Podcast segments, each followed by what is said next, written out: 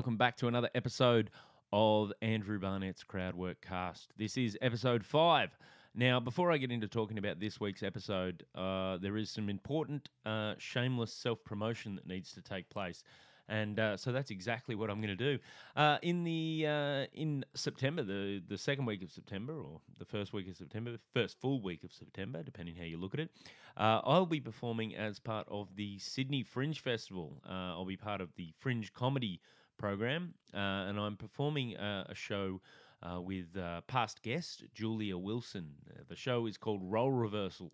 Uh, basically, we're going to be doing uh, 25 minutes to half an hour of comedy each, telling our latest stories and jokes. It should be a very, very fun time. So we'll be performing that at uh, 8:15 p.m. on the 7th, 9th, and 11th of September. Um, now, uh, tickets are pretty cheap uh, for the 7th and 11th. Uh, that is the Wednesday and Sunday shows. The tickets are only $10. And the 9th, uh, it's a Friday night, so uh, a lot of demand. So we're upping the price. Uh, still only $15, though. So uh, if you uh, would like to come along, and I'd love you to come along, and I'm sure Julia would uh, love you to come along too. Uh, it'll be a fun night. Um, you can get tickets at uh, fringecomedy.com.au, and I'll also probably put a link on my website or on my Facebook page, Andrew Barnett. Uh, so look for that.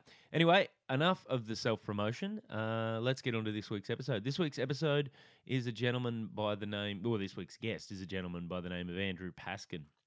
Uh, Andrew is uh, he's a regular, I suppose, on the Sydney comedy scene. Uh, he's probably in the early part of his comedy career at this stage, but uh, he is honestly one of the sharpest joke writers I think I I know about the place, and um, you get the feeling uh, he's he's one of those guys you meet and you go, oh, this guy's got something. There's he's definitely got a future in this game, and um, I think you'll uh, you'll you'll get that feeling too when you hear him on the podcast. He's also um, also one of these guys. He's actually, I say he's got a future. He's already uh, got a few little good little credits to his name. So uh, he's an interesting dude. Um, I've never met anyone with such low self esteem. You'll hear him refer to himself as a degenerate.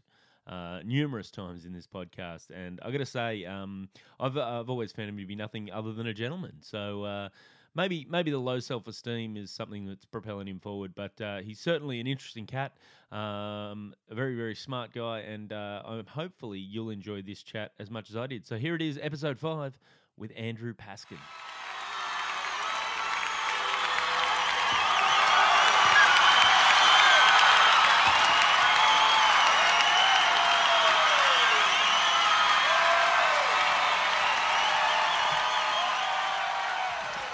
Welcome back to another episode. G'day, buddy. What's your name? My name's Andrew Paskin, Andrew Paskin. Is that- formerly Lester Diamond. I was going to say, is that the only name you've ever gone by?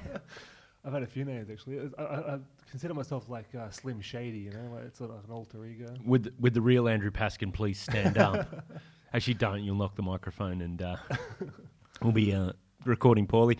So, um, Lester Diamond. Let's start off there. You are Andrew Paskin. Um, is is the name you go by now online and everything? And birth name. that's your birth name.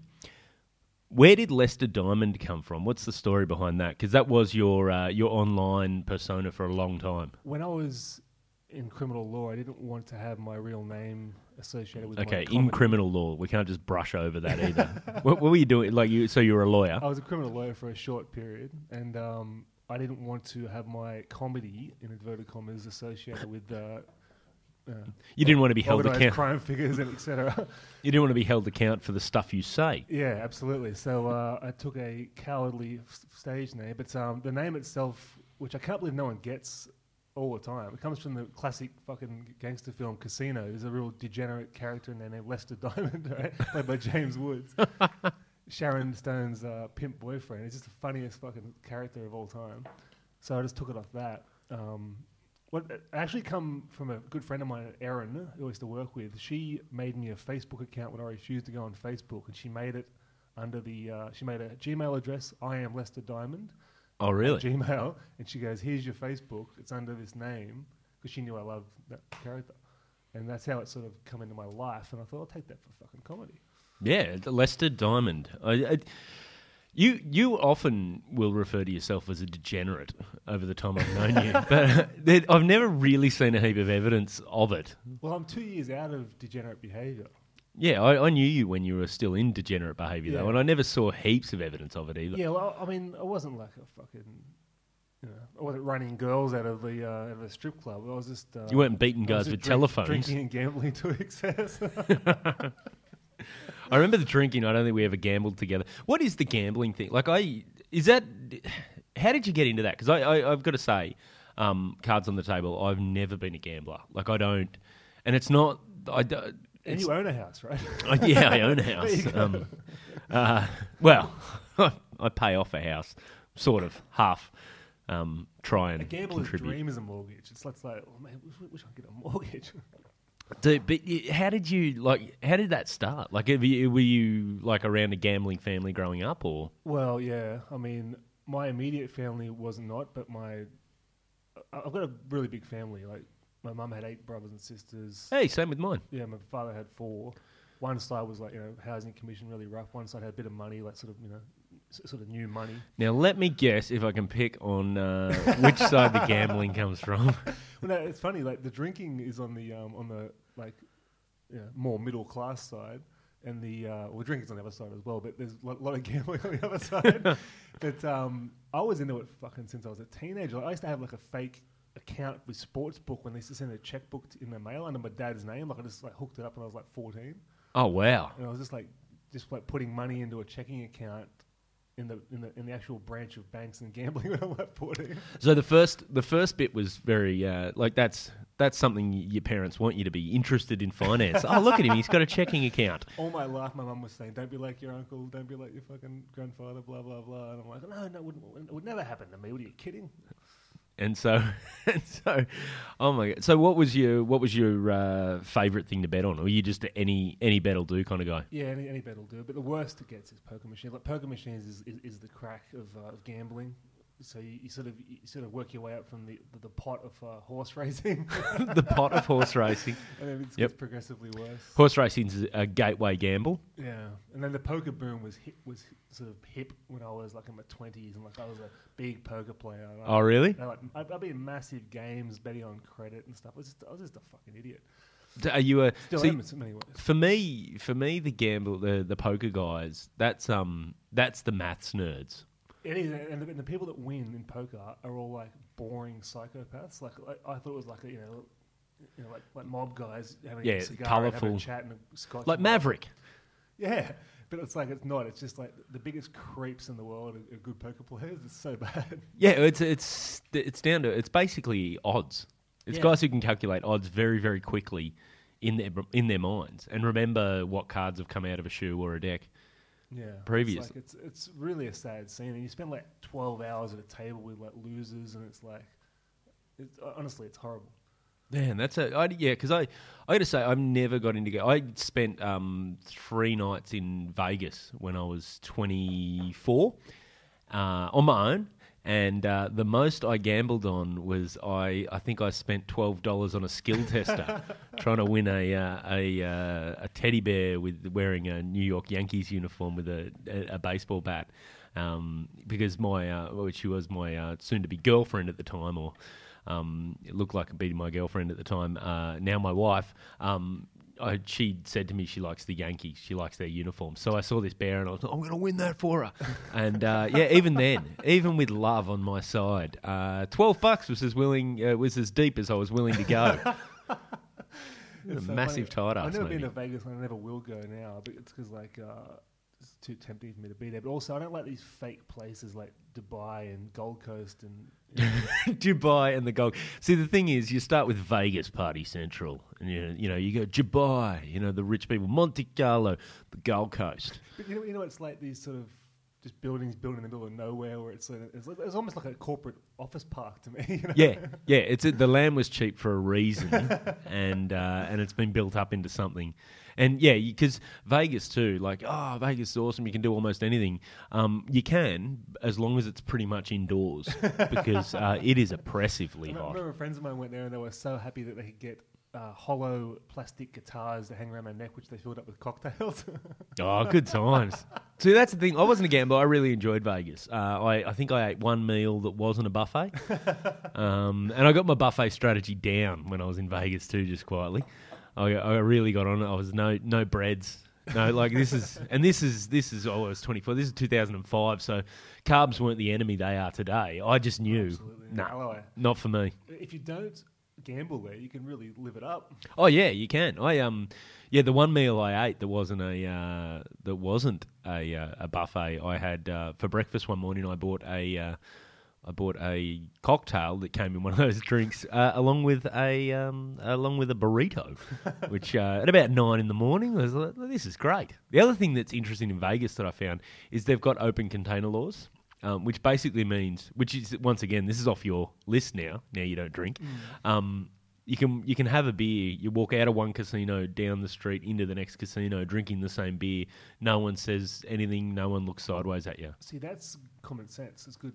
It's um, you always hear about the nanny state in Australia. so Yeah, yeah. They um they yeah they they sort of um maybe maybe things go a little far. There was the one place in the states too. Like at that point, like I'd been doing the tourist thing. I'd done New York and I'd been up in Seattle and done a bit of LA and uh, I'd been over in Toronto in Canada.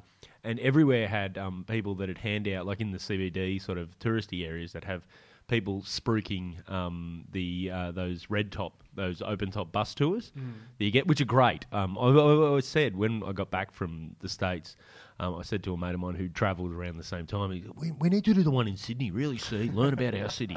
Uh, never done it. Um, uh, some some. 11 years later.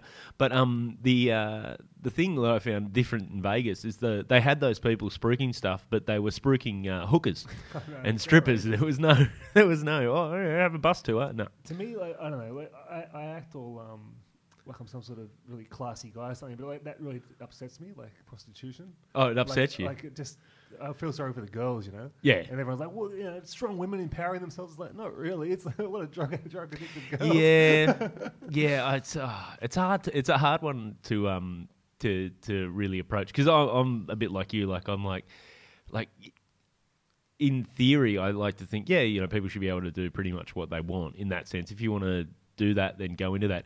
But then when you look at the reality of it, I don't think a lot of people are just going, look, there's law school or there's this. Um, you know, what I'd really prefer to do is prostitution. Uh, like it's not, it's not people with a heap of other options generally. And uh, look, I'm generalising there, but you, you know what I mean. Like it's not. just makes me feel bad. That's what I'm trying to get across. It's just like um, I've, I've never been, and if I went, I'd, I'd be struggling to get a hard on. I'd be like, this is this is really sad. you end up with the, the girl just feeling sorry for you in the end. she goes, but you, you're a young, fit guy. What's going on? not really, young. No. Um, Oh, that's a so no. Okay, so we've we've covered off your uh, you you're no longer a gambler. no longer again. T- almost two years, 23 months. Oh, nice. Yeah. How long do you think you'll be able to go before you break that? Well, hopefully, till What are my, the uh, odds? till my demise in about four to six years. Uh, Four to six years. That'll be giving yourself. How so? How old are you, if you don't mind me asking? 36. 36. So you're a similar age to me. Um, now, okay, let's go back to the crowd work questions. Where are you from? Well, I'm from one of your former uh, areas, Newcastle, Australia. I'm a town called Toronto on Lake Macquarie, which is half an hour from Newcastle. Toronto, uh, for anyone who doesn't know the area, the bad side of the lake, um, the good people uh, from the other side of the lake, where my family are, um, as uh, Westy. So you grew up, born and raised, or born and bred? Yeah, born and bred. I was um actually I was born in Sydney. I was born in Leichhardt actually. Oh, nice. I, I lived there for the first year of my life, and then parents moved back here. They're all from they're all from Toronto, both sides. And, It's very um, Newcastle of them. isn't it? Yeah. So uh, I had a pretty cool childhood in Newcastle. It's like you know ride your bikes around and like we used to have these, these like impromptu triathlons, and um, so y we'd do a, a, a jog around the block. Then a bike leg, and then we could swim in the lake out to a boat and swim back. Like that. Impromptu triathlons. that sort of shit, you know. Play So- footy on the weekends, and oh, nice. You, rugby league? yeah. You're a bit of a rugby league man, though. Well, I, aren't you? I, I, I never played competitively because I was too skinny. I, I was like a, um, a, a, a lollipop with a bowling ball on top of the head. Like, that, that's, that was my build until I was about 25. But um, I played soccer and baseball and cricket and all that bullshit. But like uh, tennis and golf, I never played competitively. Oh. really, but Yeah, I, did, I didn't play. I just played eight other sports. but Yeah, um, there might have been a reason you were so skinny, then, mate. Just constantly playing sports. malnutrition. Yeah. But um, it was one of those sort of like you know just suburban upbringings. Yeah, it was good. I um, I we moved to Newcastle. I was sixteen when we moved there, but um, the- it, it's it is one of those places. Like I, I'll often um talk to people about Newcastle. It's like it's one of those big country town places in that you've got a lot of people that have lived there for generations, and it's it's a good area. I, I quite like it. Like a especially Lake Macquarie. Lake Macquarie is very nice. I, I had cousins down here in in Sydney, so I'd come down here every holidays. I, I think I thought it was like fucking New York City. I thought it was amazing. right? Going to the movies, we're hanging out in Ah. the city, and like you know, fucking this, that, and the other. And um, I used to love it. So like, as soon as I could get out of Newcastle, I, was I was gone. So, which makes you now riddle me this because um, I, I find this with my friends. I, I grew up in two separate places. I grew up uh, for a lot of my childhood uh, out in a in a small country town called Corowa. Then we moved to Newcastle. What I find is the guys I grew up with in Corowa, most of them have moved away. The guys I grew up in Newcastle, Yeah. nearly hundred percent of them have stayed exactly where they Well, are. Newcastle's a real like uh, fucking marry your high school sweetheart type situation. Just yeah, It's a Jimmy Barnes song, isn't, isn't it? Really? Yeah. It's a, it's the uh, the young auto factory worker just holding hands. I I- every time I hear Flame Trees, I'm like, yeah, I know what you mean, Jimmy. I love flame trees, but um, It's a great song. But yeah, th- that's exactly what it's like. So I mean, um, I keep my Facebook, you know, workmates and comedy type things. So I don't really have too many people from back home on Facebook. But yeah, uh, uh, um, my my roommate is a is a good friend from Newcastle. We grew up together, so like, you know, I'll hear stuff. You know, what people are doing. It's just, it's never exciting. No, it's it's funny. It's um. bought a jet ski. You know? Oh, he bought a jet ski.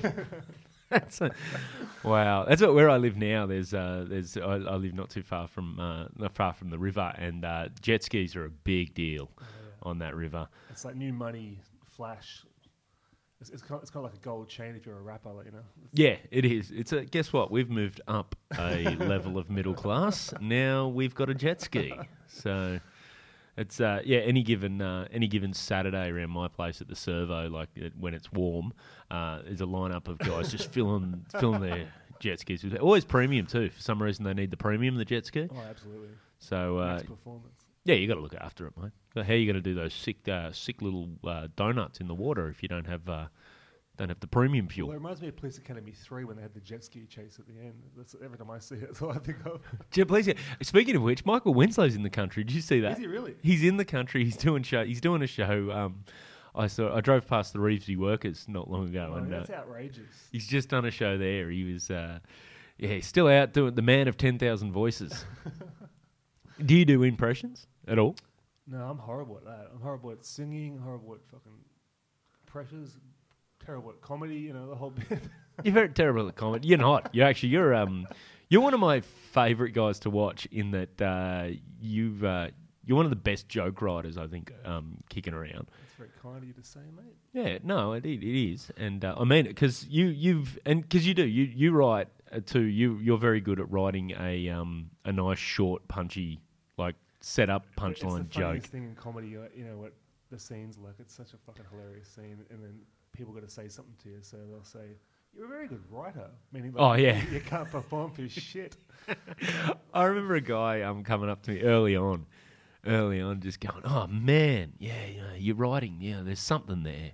I was like, "Oh, thanks." I remember actually. I do it everybody as well. Yeah, so do I. It's, it was funny. I remember one time I had a, a guy who was headlining um, the night I was on come up to me um, in the break, and I was I think I was last or second last before the break. He goes, "Hey man, you got a lot of really got a really interesting, uh, really interesting premises. You know, it's really interesting. You've got some really great premises." I'm like, wow, not even a whole, like, not the writing, not the performance, like, not even a whole joke. Just look, you've you've got some good premises. You should do something with them. But it's, I mean, I love comedy so much. Like, it's been a fucking massive part of my childhood, stand up comedy. I just loved it, right? So when I see it, I fucking really love it. And like, I'll have to tell someone that I love them, you know? Like, it's like, Oh yeah. you know, I can't help myself. It's like, that was so fucking cool. I get I get the same way. It's it's weird too now. Like you know because there's guys. Um, how long have you been doing like I've kicking around the open mic scene and probably about a year after you, but like, I mean, I've come out and back and forth so many times just due to fucking personal breakdowns and, you know, yeah. you were you because I, jobs and I was going to say that, and the you oh you're always the guy who whenever I'd say hey you're going to be at this room or that room nah I got to work and always some different weird job. Yeah, I mean, I, I, I'm just getting myself on, on back on my feet like last couple of years, so it's like it's taken that long to rebuild my fucking self. So I'm, I'm having a bit of a decent run now, but I mean I'm doing shift work now. What are you What are you doing? I do it. I work in a travel company that does. It's like a medical team for tr- overseas travelers, like adventure travelers type thing. So people get like people go everywhere. Like I can't believe people travel this place. They go to like fucking like the Congo trekking or something, or Nepal and Mount Everest, and they'll get like sick. So then you got to like rescue them and get them into hospital and shit. You You go rescue them. Well, no, I just coordinate it. yeah. so it's like it's that type of thing, and like um, it's really stressful actually. Oh, really? So I mean, I can't handle stress at all. That's how to get out of criminal law, and um, but it's really saved my life. This job, so I'm sort of rebuilding myself. And you know.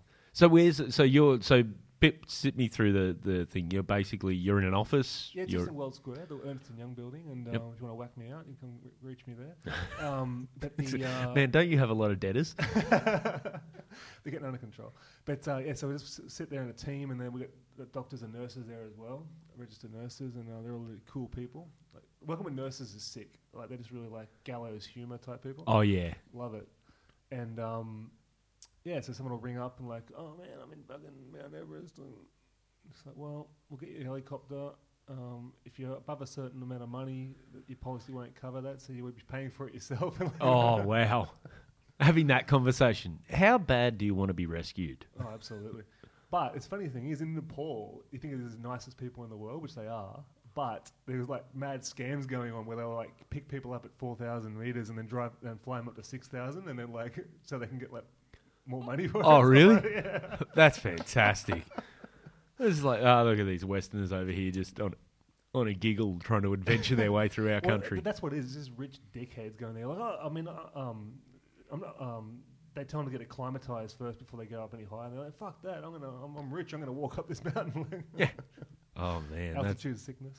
So. Where so where what sort of parts of the world is it mostly you're getting phone calls from? Where's the weirdest place? The place Well, you would have the thought. most you get 'em with Australian travellers is Thailand and Bali, but uh, oh, those adventure travelers. yeah, well, that's that's that's the branding of it. But like, there's a whole lot of fucking. I've cut my foot at a full moon party. oh no. but um, anyway, so it's a good job and everything. But like, uh, really good team and everything. But the um, yeah, some weird shit like you know. I mean, I mean, I'm in Nicaragua and I'm fucking, I broke my ankle in the jungle and like, you know, get me out type thing. That's S- crazy. Fucking satellite phones and all that sort of bullshit. But um, yeah, it's really fucking stressful because we get deaths in that as well. Oh, that yeah, that's no good. So, so that's that's the nighttime job or shift work job at the moment. Yeah, so I do 24 hour shifts. But I mean, I, I get a lot more time for stand up now, which is good. So I'm, you know, trying trying my best to improve and do this, that, and the other. And Mm, Writing. Oh, very good writer. You are a very good writer. You are now actually, and I, I've got um, now I, I I have tangible evidence that you're a very good writer. You submitted now. Correct me if I'm wrong. You submitted and got a couple of jokes onto one of the roasts, Yeah, like, Comedy Central roast. How'd that happen? well, you know me, I'm a roast fanatic. yes, you are. Grew up on those, Dean Martin and on. But um, our good friend James Smith is a, is a friendly with Jeffrey Ross, and he, he like, got me hooked up to submit to Jeffrey Ross, and um, got half a dozen on the air, and that was really, really Half a dozen. Yeah, it was a really proud moment for me because, like, you know, I grew up with those roasts. That's great. Half a dozen on the air too. Because when you think about it, they like those. I don't know. I mean, the the roast sets are um. What, what, what would they air a set from Jeff Ross? Seven minutes, probably. Yeah, seven minutes. So half a dozen jokes in in a seven minute set. That's a good hit rate. absolutely. Yeah. And then, How many did you submit to get half a dozen on the air? Well, yeah, a lot, A lot. hundreds. really? but yeah, like the quality goes down after a while. You can only hit fucking Justin Bieber so many times. You know? D- diminishing. Was that the roast? Yeah, yeah, Bieber roast. Yeah. The Bieber roast, So, man. Um, but yeah, I mean, That'd be right in your wheelhouse too. You I just love roasting. It's, it's And the best. Bieber. It's the best. Yeah, Bieber's the best. yeah. I just, it it made me laugh that like I'm sitting in a fucking flat in like Wollstonecraft, like desperately trying to you know survive, and this motherfucker's got two hundred million dollars, and I'm trying to make fun of him. Yeah, yeah, yeah. Really, really punching down there, mate. Really punching down. So, um, so you you, so it, any further work like that, or you just Yeah, I've done bits and pieces like you know that, that type of thing, just with sort of corporate type stuff. But I mean, um, that's what I want to pursue one day. You know, I'm, I'm just trying to fucking get better. That's all I want to do. To me, it's just a bonus just to be able to do it. That's what I think. Like, it's, Yeah. uh, it's a real hobby for me. Like, I love it. Mate, you you um, it's, I love I love watching your sets because you you usually have um a couple of bits that are very dark. That you're saying you you're trying to get away from that. You've been yeah, telling I me. mean, though. I think that's a real shortcut when you start out. You just, just sh- shock humor. It's like, and the worst thing is, like when I started doing it, I'd never seen Anthony Jeselnik, and then fucking he comes out and he, and he just like owns that genre anyway. So it's like you're just gonna look like a derivative fuckwit. So uh, the idea to me is to be, you know, bit more honest. Hopefully one day. So is to be the original Andrew Diamond slash uh, Andrew Diamond Andrew Honestly, Andrew Diamond. with a real name and everything. Yeah. Wow. So um, so let's go back then. You uh, when I first met you, you were working a bunch of jobs, putting yourself through law school. Yeah. What what was the, what? So track from high school. What did we do? I went. I did a business degree at Newcastle Uni with my mate that I live with, and um, we both went to London halfway through that for a couple of years, and that was just fucking mayhem. What what was the what were the jobs in London? What were you Uh, doing over there? I worked in a um, we worked in a bottle shop, which is what they call an off license. You to get robbed all the time, and somehow I missed every armed robbery, which is awesome. yeah, Um, yeah, yeah. Just good luck, not uh, not good planning, mate. I was petrified. You were, t- you were giving guys, uh, look, yeah, the, the guy that works Thursday night's a real pussy. Uh, come in with a knife here. we'll give you what you need. Giving them all the intro. Oh yeah, the big intakes on a Thursday. The best job I had there was uh, I co-managed a Japanese futon store in this like trendy like high street retail shop, right, where I lived in Chiswick, and um, uh, it was so fucking good because they're all theatre actors, right? So they're all on drugs all the time. They smoke pot all the time. So we had this scam where I'd work the, the morning for four hours and he'd work the afternoon for four hours. And We both get paid for the full day. So that was like that was his idea. I'm like, okay. Yeah. And um, if you say so, fucking uh, theatre actor. Co-manager. Um, so I was at like 20. I was like mad, mad as a cut snake, 10 times madder than I was like four years ago. Um, and uh, so I'd have like an acoustic guitar there. I'd have six newspapers, three broadsheets, and three fucking tabloids. And then um, just my CD player. That's how long ago it was. Oh wow. and, CD I had player. like two or three customers a day. You know, shit. It was the best job ever. Now CDs on that. I'm guessing. What's the story? Morning Glory got a pretty big run.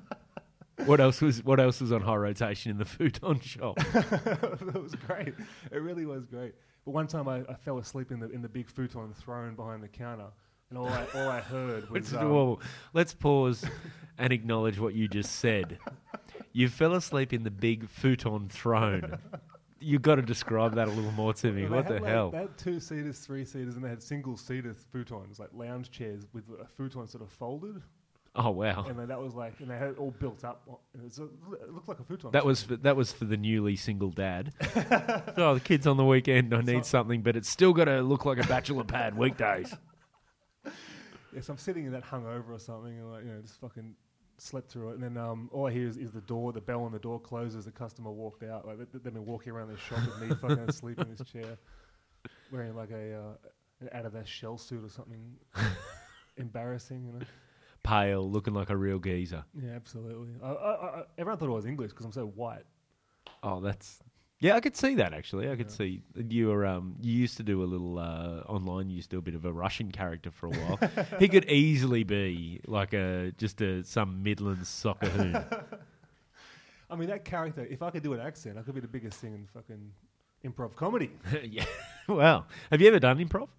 No, no, it's not my thing. Not your thing. Don't like it at all. In fact. Oh, really? I used to watch Whose Line Is It Anyway on TV and like, who the fuck watches this? It was a massive show. Well, people like you, Yeah. evidently. Uh, I'd see it there. It was on like three times a day on Comedy Channel, and I'd be like, I don't know. They're just relaunching. They're launching an Australian version of it. I'm that. just like a stand-up fan, you know. Yeah, yeah. I gotta say, I, I'm, I'm more of a stand-up fan. I don't mind. I never minded Whose Line and all that sort of stuff. But, um, yeah, I, I like. I'm like you. I like. I like the stand-ups. Well, you've lived in Newcastle. It's it's the narrow-mindedness that, that, that makes us who we are. You Yeah, know? exactly, exactly. Stay in your lane, mate. Oh man. So you, so you went to London. Did, did you ever finish the business degree? Yeah, come back and finish that, and then um, oh, I worked in all sorts of jobs. I was a business development manager, aka sales rep for fucking Papermate pens. And they- Papermate? and they gave us a um, a PT Cruiser company car with fluorescent Papermate paraphernalia all over it. So I'd drive around and like be picking up chicks for dates in this fucking PT Cruiser. Who?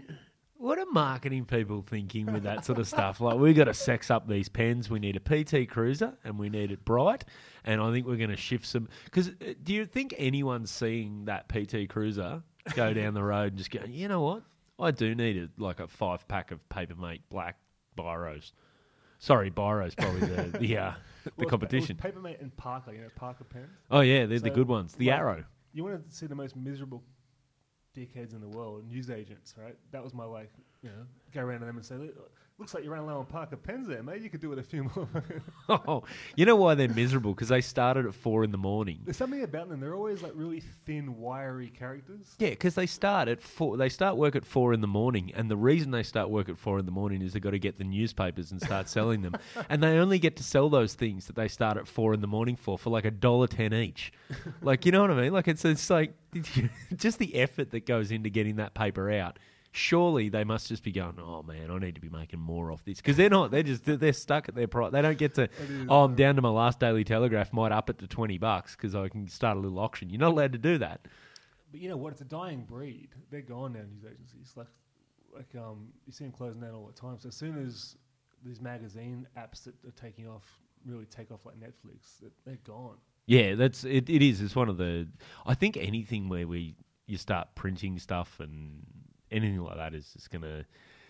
Yeah, it's on its way out because it, it, you think about the like I said, the amount of effort that goes into just printing the newspapers. Like you've got mills, there's there's the ink, there's the there's the whole thing. When now you can just oh, bump up, upload it to an app and there it is, and Yeah, everyone's got it on their tablet. They don't have to leave home. Um, I don't know what fourteen year olds are going to do. what, what are they, what's, what's going to be the paper run of the, the, the new generation? I had a paper run in Newcastle, and I got fired for dumping the papers in the bush and playing footy with my mates. Like, I'm a terrible employee. Oh, that doesn't surprise me at all. I had a job. My first job was uh, I, I never had the paper run, um, but the, my first job was uh, I worked at a uh, at the hospital shop. Uh, in Coralwell, which is the little corner shop across the road from the hospital, and uh, I do a three-hour shift every Sunday morning. That's so funny. I could shift some papers. Um, never that day's papers though. Like if they were like the Sydney papers, you wouldn't get until the afternoon because it was just a bit far. Um, from like so, yeah, we were right on the Victorian border, and I remember like yeah, you used to not get that like the like if, with the Daily Telegraph or whatever, you wouldn't get that till late in the afternoon or um or the next day It's just because that incredible thinking that news was so behind back then. Oh, it's amazing! Like it, we, you get all the, the Melbourne papers, that was fine. But the yeah, the that was why down there, like you might as well have lived in Victoria. Like we are on the New South Wales side of the border, but all your news was Victorian. Um, your TV was all Victorian. Like it just everything Oh, the was. AFL would have killed me. Yeah, the AFL was it was huge, mate. I actually I remember serving in the hospital shop. Speaking of the AFL, uh, Big John Longmire Oh, yeah. when he was uh, when he was still playing for North Melbourne. He was at the peak of his career. He came in. Uh, his grandmother was in hospital because he was a he was actually a Corowa boy, and uh, his grandmother was in hospital across the road. And he'd come up to visit her. God bless him, because he's, a good kid, right? He's a good kid, that Johnny Longmire, old hose, and uh, he. Um, Oh, sorry, Horse. Hose was a different bloke, and uh, he was not a good guy. Uh, anyway, Horse. Uh, but anyway, he um, he came up and uh, came in and bought the papers, and uh, he was a giant of a man.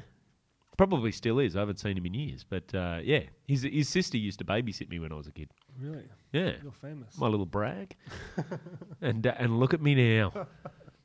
But yeah, the AFL was big deal. So you're not you're a rugby league through and through, aren't it's you? a narrow mindedness. Again, like I fucking love rugby league. Everything about it, from scandal to From sport. Matty Johns to Andrew I Johns, it. everything, and everything in between. One time I met Matty Johns in a nightclub called Fanny's in Newcastle. Oh, I've done the same thing. Yeah, awesome. He was the nicest bloke ever. I was like, you know, 18 or something. And I was just like, this is so cool. Like, usually they're dickheads when you meet them. Yeah, And um, it was, he had a chat for like 10 minutes. And like, it's really cool. And no, he, uh, yeah, that's. I think I bumped into, I bumped into Matty Johns. I might have bumped into both of them at, at Fanny's, same venue. uh, they must have been, uh, must have been fans. Um, it's a weird ven. We, that was a weird venue, wasn't it? Was that, mo- is that me misremembering, or was No, that no, just a weird it- venue? Because it was the days when binge drinking was just like totally normal. And it was like at five in the morning, people would stagger out of there like a zombie movie. And like then he, it's, I just, one time I saw some guy talking to some chick, like some football player looking guy, and he was just doing a piss on the sidewalk in front of her as they had a conversation. I was like, oh, this is newy. Yeah, yeah. God bless her for understanding. you know what I mean? She's like, you know what? I'm going to make a. I'm going to. Oh, he's going to father my kids one day. But it was a real violent time too, like where punch ups were just normal, and like I'm not a tough guy, so I did have a tough crew. Like w- my school was real. Rough, Yeah, you're so from like, Toronto. so I could be protected. With Lake Macquarie High, were you at Toronto High, yeah. Toronto But High? it's like, um, so I'd be tagging along with them, so I'd be safe, you know. But I mean, uh, I was fucking constantly thinking this, violent, like you know. Yeah, it was. it- I, I, it never occurred to me because I don't remember ever feeling particularly threatened there. But now, when you think of the stuff you saw, like but you it- say, it's- oh, that, maybe that shouldn't have been normal. No one called the cops in those days. It was just like you got beat up, you got beat up. So Mm. now, I mean, the, the generation below us, I, I feel like they don't feel fear. Like I was constantly in fear. Yeah, yeah. Oh, yeah. There was times you just put your head down. All right, let's keep walking. I remember. Um, did you uh, did you ever hit you were Newcastle Uni? So you ever hit student night at the uh, oh yeah. Wednesday nights, the brewery, two dollar pints. Some of the best concerts I ever saw at Newcastle Uni. Name them. You Am I, Grinspoon. One You time, Am I? Phil Jamieson come out from Grinspoon with a megaphone. So he's singing through the megaphone into the microphone. And he had cheerleader pom poms.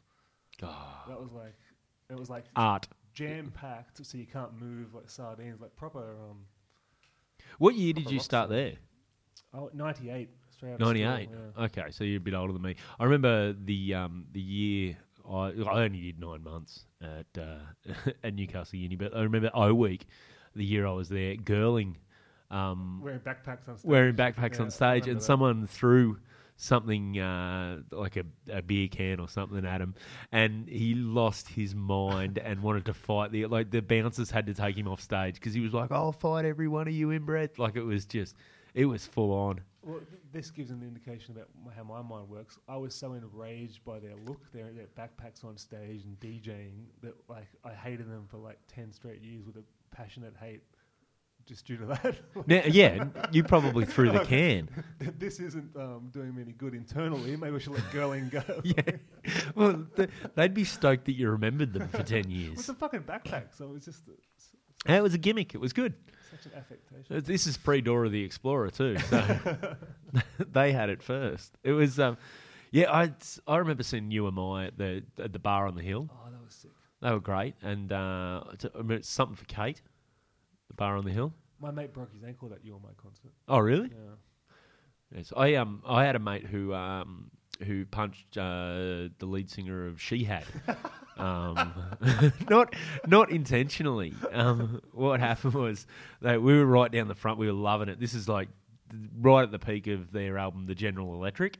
Um, when they were Shihad originally, and then they became Pacifier. Pacifier, and then went back to that was a really bad Had. luck for them. Yeah, yeah. I don't.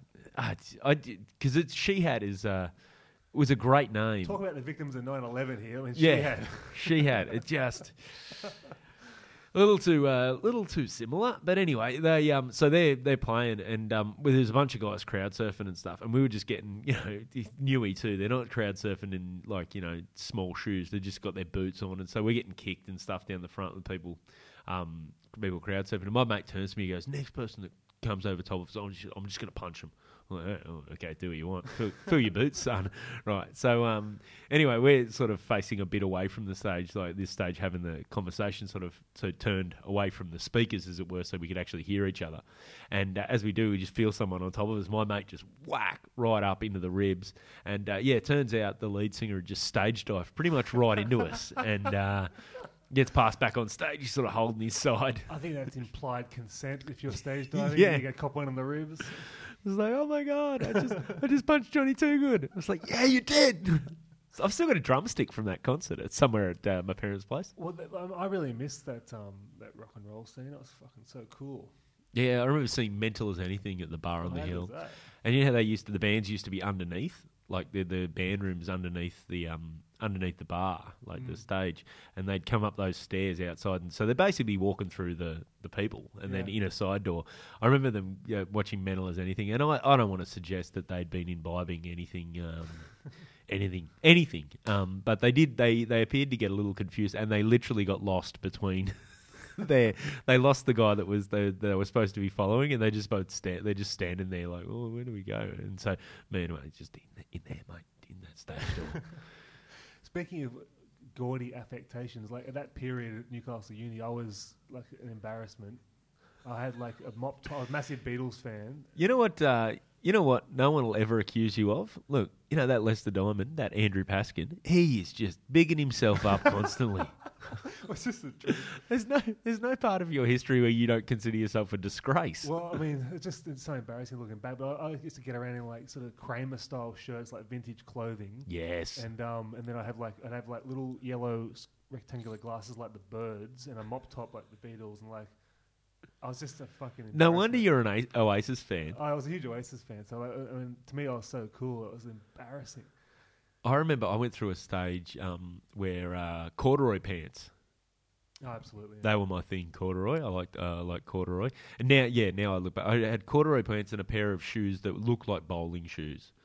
Um, sort of circa that would have been around your circa '98. Well, that reminds me of the, of the other little side business I had. At uni, I had a clothing brand, a streetwear label, right? Just a little underground thing, right? No, no shit, me and two mates. It was called PAE Clothing, which stood for Pimpin' Ain't Easy. Pimpin' ain't easy It was, a, it was a catchphrase from the wrestling, which we ripped off. for a for a guy who's openly says, "Oh, it's just prostitution And I makes me felt sad." bad about it at the time, but I thought business is business, man. Um, we, we, we had a little fucking like, following in Newcastle. We sold like th- those fitted baseball caps when they were cool, you know, and um, uh, life jackets and t-shirts and all that sort of Life jackets. Like streetwear. yeah, yeah. We sponsored some skateboard kids. These like, sick indigenous kids that were like really sick at skateboarding, right?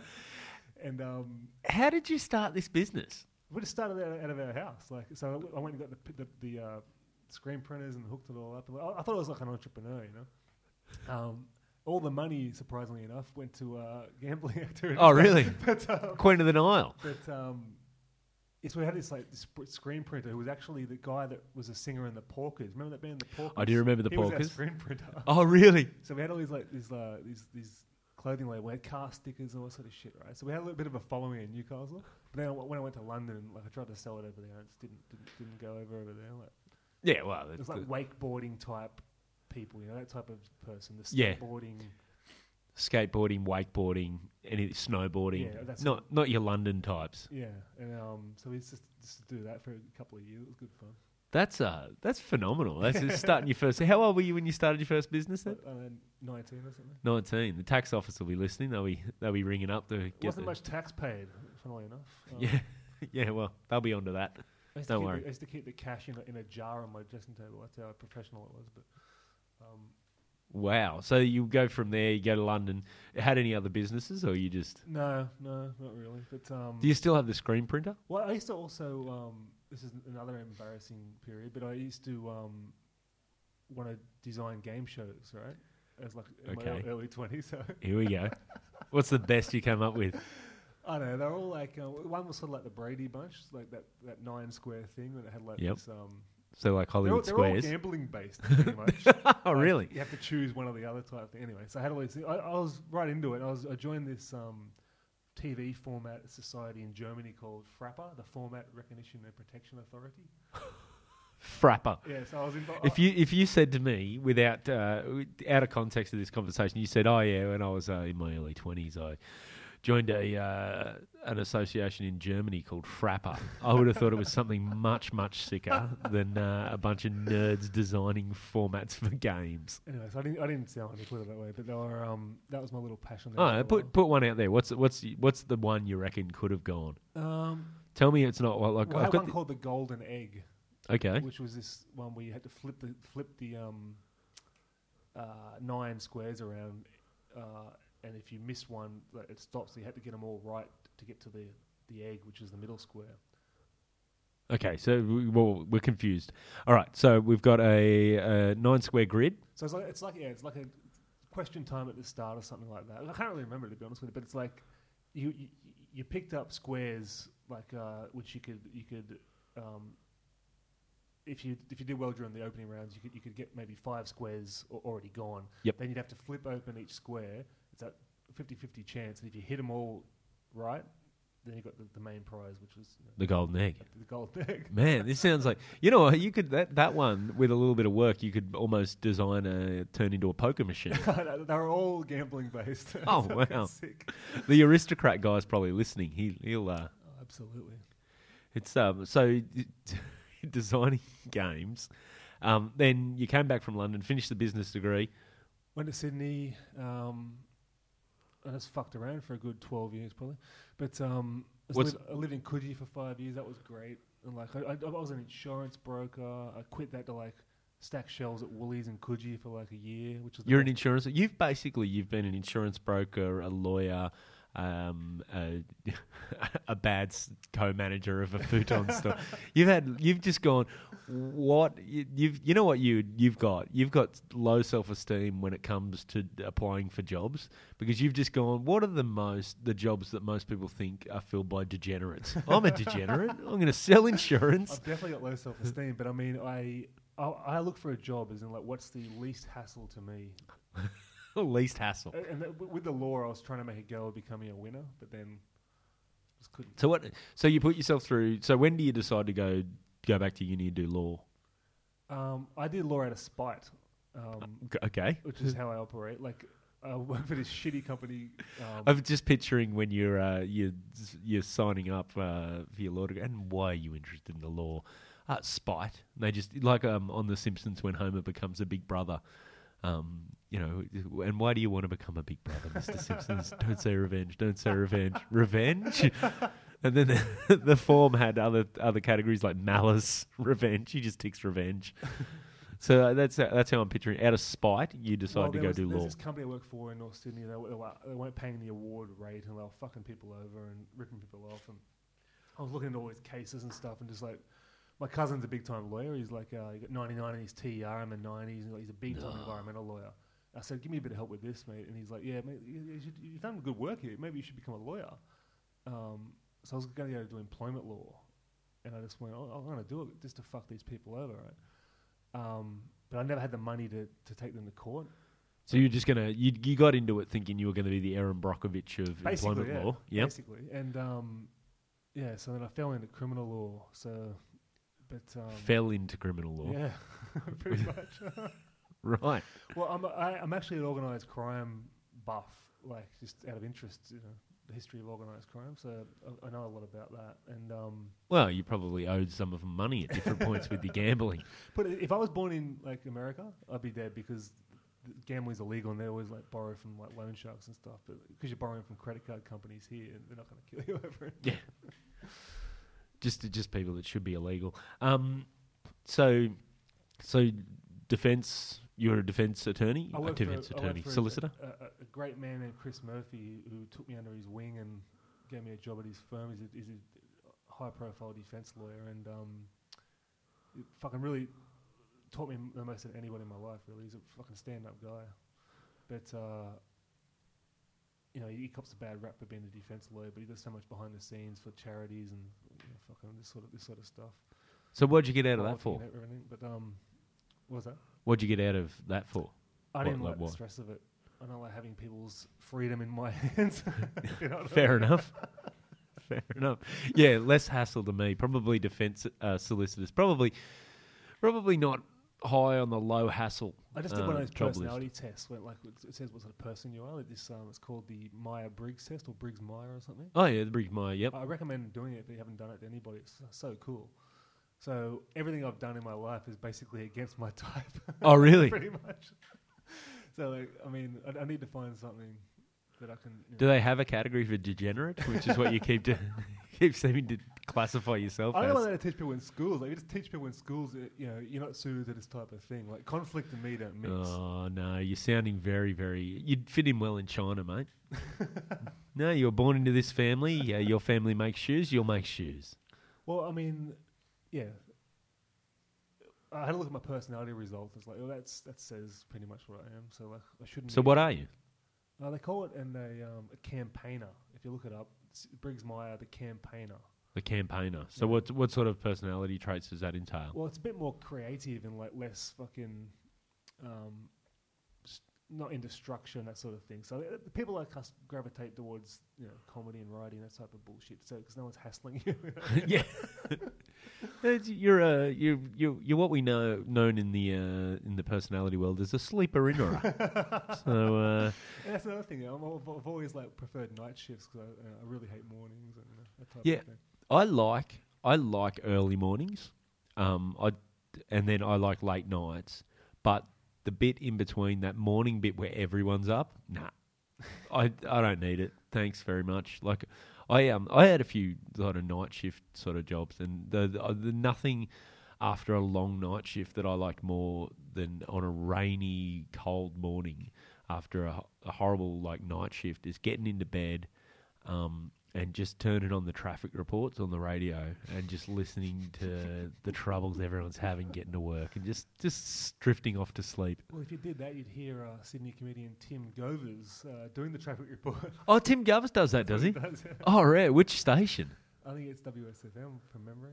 Oh, I could see him at WS. Yeah, I haven't listened to the radio since fucking 2006, but you know. yeah. Well, now you get off your next night shift, you know what to do. it's, uh, it's the right kind of weather for it out there at the moment too. Just quietly, I um. So, so you uh, so we go from criminal law. How long ago did we give that away? Um, that was August 2014. That amazed me. I got to be honest. That amazed me when you decided to give that away because And I amazed everybody in my family as well, and Yeah. um, and everyone that gave me an opportunity. You know, because I remember just for ages, like like I'd see you around there. Oh, I'm going to be, you know, just, I'm almost finished uni. You were always like you just always had something to work on. You were holding down three jobs. You were putting yourself through law school, and then you're finally um putting yourself through uni to get your law degree. You finally get the law degree. You start working, and you're like, nah, nah. Which seems to be there's a there's quite a few like lawyers in in the comedy scene, isn't there? yeah, I think because you're working in such a boring. Well, well, criminal is not boring, but if you're doing like corporate law, it's so fucking boring, right? Which I might have to do one day. But I mean, um, Hire me. it's um, yeah, you're just around really studious, nerdy types. So it's like you're gonna gravitate away from that. I think if you've got a bit of get up and going. Yeah. Yeah, that's um, yeah, it, it, it amazes me. So now, what's what's the plan now? My plan is get back on my feet, which I'm doing. Um, honestly, like when you're an addict, I've found that it's like you hear it all the time from uh, you know, Marc Maron types, and people have been sober for a long time and everything like that. Y there's all to mask what's wrong internally, so you got to fix your internal issues, which So I've been doing. just just to cover off though, d- when you're an addict, so you it was alcohol and gambling. Is that what? well, I wasn't. The gambling was the worst one, but drinking got out of control. I was just a binge drinking lunatic. Um, beginning fucking blind, um, blind drunk, and then going to work fucking still drunk, that type of thing. You know Oh yeah, But um, that real. Uh, causing a drama, just a sloppy drunk, you know. But um, yeah. So I mean, when you get rid of that, so being sober is fine, great. But then you, oh, hang on, I don't really like myself, so I'm gonna do a lot of work on that. And I mean, typical comedian, a bit of depression, a lot of anxiety, that type of thing. So you know, hard to uh, hard to fight through that. But I think I've done that. You know, it's taken me two years. I was going to say you're looking every every time I see you, you're looking healthier. You're um, you're making me a little intimidated with how fit you're getting. to be honest, The more uh, I- I kinda- the better mentally you are, but also the more pussy you get. So that means you're happier. Yeah, confidence too. Like you, you once if you if you got girls like you know showing some sort of interest, that that does actually give that plays into the confidence and makes you feel better about yourself as well. Yeah, I'm not getting too much of that, but I mean, okay, well. That, well, I got to say, I felt better about myself when you were puffier and still drinking. But Oh, uh, yeah. now every time I see you, I'm like, man, I should really but go it's for so a run. funny when you give it up. You can just really see someone who's got like a problem because they've got that puffy face, like like Noel Gallagher '97, like the "Be Here Now" face. Yeah, that's why. Uh, be- see, this is this is your real. Uh, you are a real deep um, deep Oasis fan, aren't you? The Noel Gallagher. You can you can uh, block stages of Noel Gallagher's addiction. But it's, I mean, I really pisses me off at people that fucking make fun of junkies and that sort of thing. I mean, I- I'm gonna go a junkie joke like, w- fucking, what is it with junkies and limps? They've always got a limp, that type of thing. But like, it's I have so much compassion for it because if you haven't been through it, it's like fucking anyone could. If anyone tried fucking ice, eighty percent of the criminal law um, cases were ice related towards the end. It's like it's an epidemic. wow. right? and the people just like make fun of junkies all the time. It makes me fucking sick. It's like if you tried fucking heroin and ice, you'd probably be a junkie too. Yeah, yeah. So it's like And that's a, the, the, the, I, you can't say they're lazy people. no, They're incredibly focused. No. Um, unfortunately, just not on the right things a lot of the time. But it's a, I, d- I suppose with any like, well, like you said, with any addiction, it's about fixing the fixing the underlying problem more than anything. It's more of a symptom of of a bunch of underlying problems. Absolutely. And it's like um, you know, you hurt a lot of people on the way as well. It's no fucking fun. But uh, and this is serious talk with the Andrews, but um, yeah, But no, it's uh, if you live if you live through it. I mean, comedy. Everyone's got fucking mental problems that does comedy. Like, who, who would get in front of a bunch of strangers and say "fucking laugh at my stupid thoughts"? Yeah. I think I think too though. Like I I tend to I tend to have a theory that it's comedians. Comedi- it's very commonly known that comedians, you know, you know, everyone's got their generally has their their issues or something, you know, something going on. Um, but I I tend to think that's probably more than just comedians. That's probably more broad in the community than than you realise. But comedians are people Yeah, who can't right, not yeah. talk about themselves, Yeah, I agree. and that's that's the thing. Like, so you hear it from comedians because they're the ones talking about themselves a lot. It's so right. It's like like the people that have to work a job have a family, that sort of thing. They just have to hide it. Yeah, exactly. it's something that they don't get to get up in front up. of people every night and, and exercise their demons. I read a quote one time. I don't know which philosopher said it. It was a modern philosopher. I think said that most men live their life in a quiet desperation. I think it's so true. It's like everybody fucking struggles. Yeah, which some people could be quieter about it. I've got to be honest. Um, Absolutely. yeah, but uh, oh no, like I. Some, some people are doing podcasts about it. I mean, yeah, exactly. I feel I feel like maybe uh, maybe the pot calling the kettle black at this stage. But uh, whatever. So what's the what is the dream scenario? We flash forward five years. Where what are we doing? Like if you and this is um, uh, total like everything falls your way. Um, everything goes right. Five years. What do you reckon? What what would your dream job be? I'd like to be a professional comedy writer or stand-up comedian if I could work on it and get better. But I mean, failing that, something with no hassle and high income. back to back to. Look, uh, the details aren't important. I've got two conditions: low hassle, uh, high income. no hassle. That's a, no, no That's a not major, even major. not even satisfied with low hassle. No, that's too much hassle. Well, I, I've, I've worked so hard. My my whole twenties is just like two jobs, three jobs, just to pay debts and stuff like, you know, just keep above keep above water type thing. Um, so I'm really into this like um, work to live motto now. Yeah, I've totally done a 180 on that. I still just work 80 hour weeks sometimes. You know? that's yeah, that's a lot of that's a lot of hours, and so and comedy's sort of the antithesis of that in some ways. Absolutely. And, but the best thing about comedy is it just gives you something to work on. Like when they say like Joan Rivers enjoy the process, I fucking love the process. Just hanging out and like watching people and s- trying. Someone gives you a tag and you try that out. And Yeah, talking through ideas. it's ideas. so cool. But I mean, um, yeah, hanging out hanging out with fucking comedians is the best thing ever. Yeah, it is. Hear on Maron all the time, just hanging out with smart people that are fucking cool. But these are people you would never hang out with in real life in a million years. Like it's just a ragtag bunch of lunatics. Gen Y, fucking sixty year olds, you know.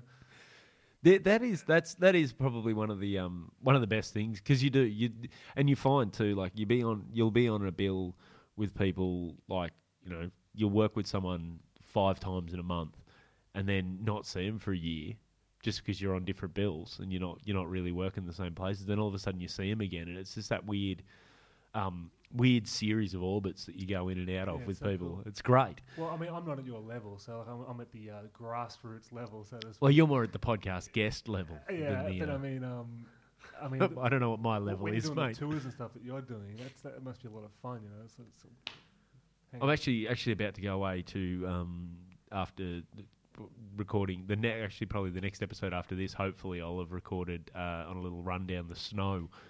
Um, Wow, cool. Which yeah, it it sounds cool on paper. Now I'm just thinking about the actual sometimes the practicalities of gigs like this. It might I'll, we'll see what it is. I'm uh, it'll be fun. I'm sure. I'm going away with um, Simon Kennedy, who's a yeah. great guy. So I've never met him, but I heard he's a really nice guy. Oh, lovely dude. So I'm looking forward to just yeah. I said to him, I was talking to him on the phone the other day. I said, "Oh, look, man, I was going to pack the podcast stuff. If you don't mind, we might see if we can get an episode." I said, "If there's time," and he just goes, "Oh, Andrew, there, there'll be time. there'll be nothing but time." Because re- when you realise, you know, you're there for a few days, you got you got to do a show at night. That's about it. so that'll be a fun little. Uh, it's uh, yeah, I suppose that's uh, that's you can see why comedians sort of turn themselves inside out with their I mean, brains. I, I just love the whole scene because it, it's like most people hate each other, like not, not hate, dislike each other, right? Uh, but because it's a whole community, What? they love each other. It's like the, I don't know. It seems like they sort of need each other, and it's like little, little sort of petty rivalries and like that sort of bullshit. Yeah, it's it's like a big extended family, isn't Yeah, it? just Like it's like I this. think it's so fucking amazing. Yeah, I love it too. Um, so writer, professional comedian, five years time. I'm guaranteed that's going to be quicker than that. But uh, that'll be awesome. Anyway, we're probably at about time. Uh, thanks heaps for coming on the episode, Oh, it's been a pleasure. and uh, undoubtedly I'll uh, I'll have you back on in the next uh, in the next couple of years to see how uh, see how things are progressing. You know, I'm a podcast fan. And I like this one, so Oh wow, it's uh, high praise coming from a guy with a crab feast mug. so uh, very excited. I'm going to eat some merch, see if I can make you buy it. That'll be fantastic. All right, thanks very much. cheers, mate. Bye.